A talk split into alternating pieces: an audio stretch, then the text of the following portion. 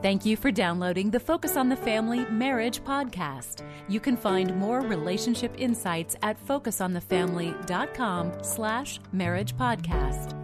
A lot of people have said something like this I am never going to be like my mom or my dad, and I'm never going to have a marriage like my parents. But then our upbringing kind of shows itself and it affects our marriage more than we intend. And that that's been the case for me, Greg. I, I didn't say I'll never be like my mom and dad. They're they're good people.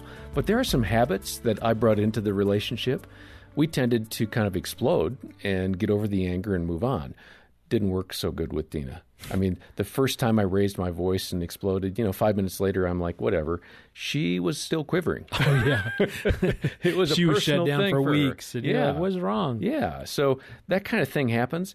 But we're going to hear now from Greg's wife, Erin, about her perspective of how her childhood manifested in their marriage. And to open the conversation, here's Jim Daly. We talked last time at the beginning about statistics that showed that about 80% of women uh, are feeling lonely in their marriages. That's a big number, 80%. Um, Erin, you're concerned about that, aren't you? Because mm-hmm. a Christian marriage, particularly, uh, should have a lot more hope in it, correct? Mm-hmm. And as a wife, I know, and I'm sure there's many out there listening, that really we desire more than that. We want a great marriage. We want a great relationship. No, we can't control our spouse, our, our husband. We can't change him, but we sure have the power to influence. And so I love Ephesians 6 7. It says, serve wholeheartedly as if you were serving the Lord, not man.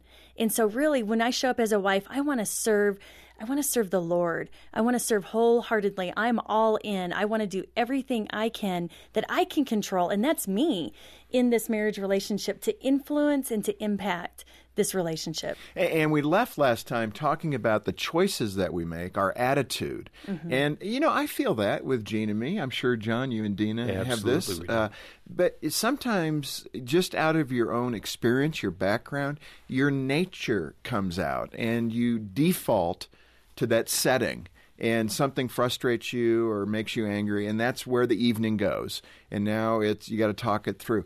Uh, what do you mean in the book about choosing a better path? How, how do we really choose to react to our spouse in a better way? Mm-hmm.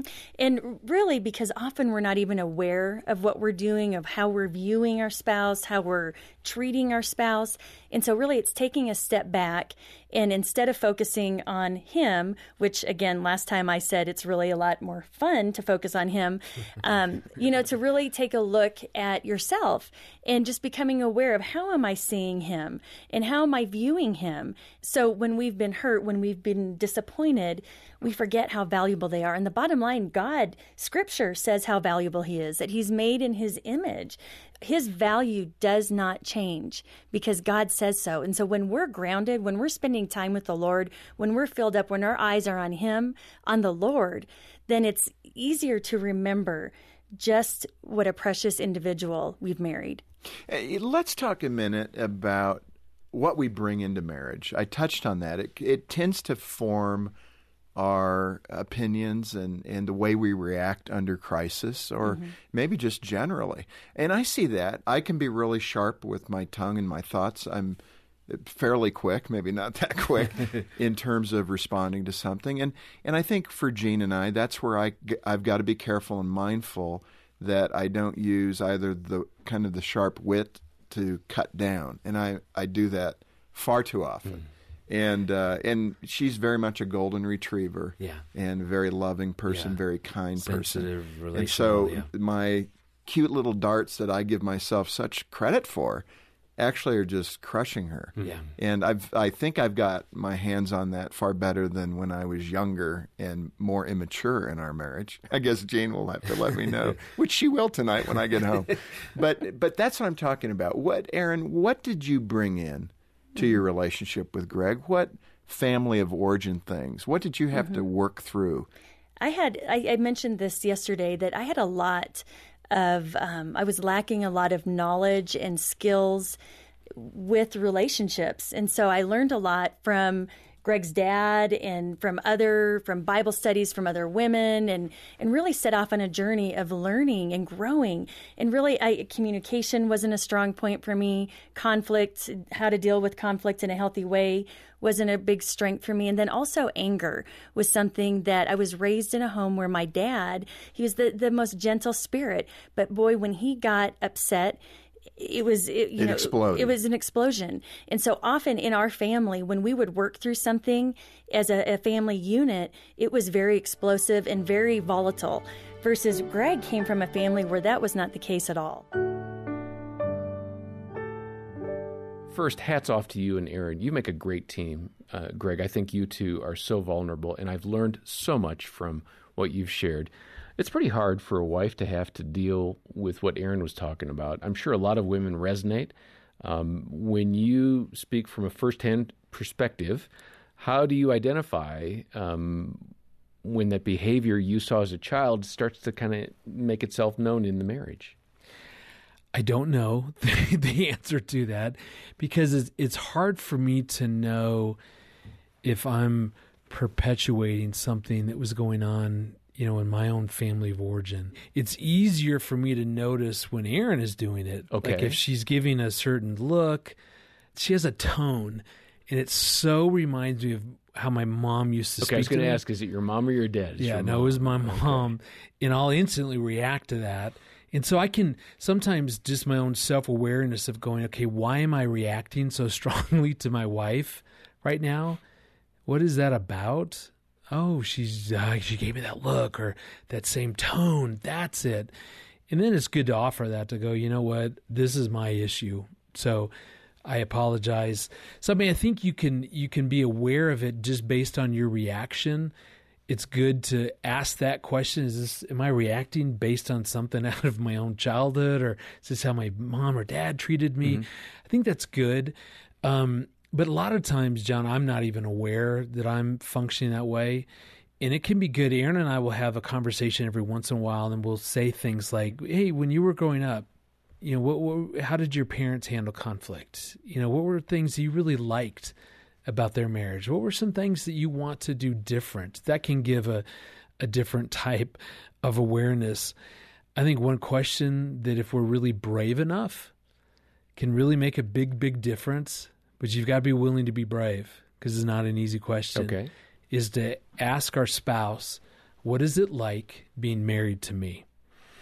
And I've asked Erin that. I actually asked her this recently.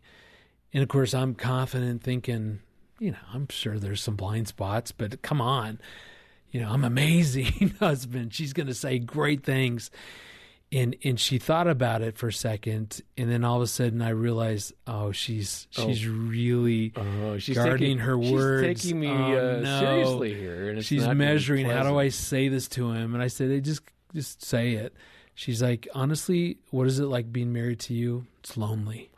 I went, oh, oh, and I instantly wanted to give her 27 examples of of how connected we are and how attentive I am, and and yet, thankfully, God, it was one of those moments that He just kind of went, just shut up, son. I love you, but just be quiet. Just listen to your wife. And I said, okay, so that surprises me that you feel that way, but boy, I'd really like to better understand that. Talk about that. What What do you mean? Why is it lonely? And really, what she was saying is that so much of how she feels connected to me ties to me understanding and being interested in her emotions. And I hadn't been really asking about how she feeling, what's going on emotionally. Mm-hmm. And so the more that she explained that to me, I really got it and, and it made sense why she would feel lonely. You know, that her not asking me how I felt would never cause me to feel lonely. And so we're different that way. But it really helped because it it I, I then said to her so like how would i ask you that in a way that would be meaningful? And she said simply like maybe at the end of the days we're laying in bed just ask me how i'm doing emotionally. I went really? That just that simple? Absolutely. And it's been something that i've been really working on. I'm not great at that because i typically don't think about that but i know that that's important and i understand how that connects us which is better all around when Yeah. we're connected.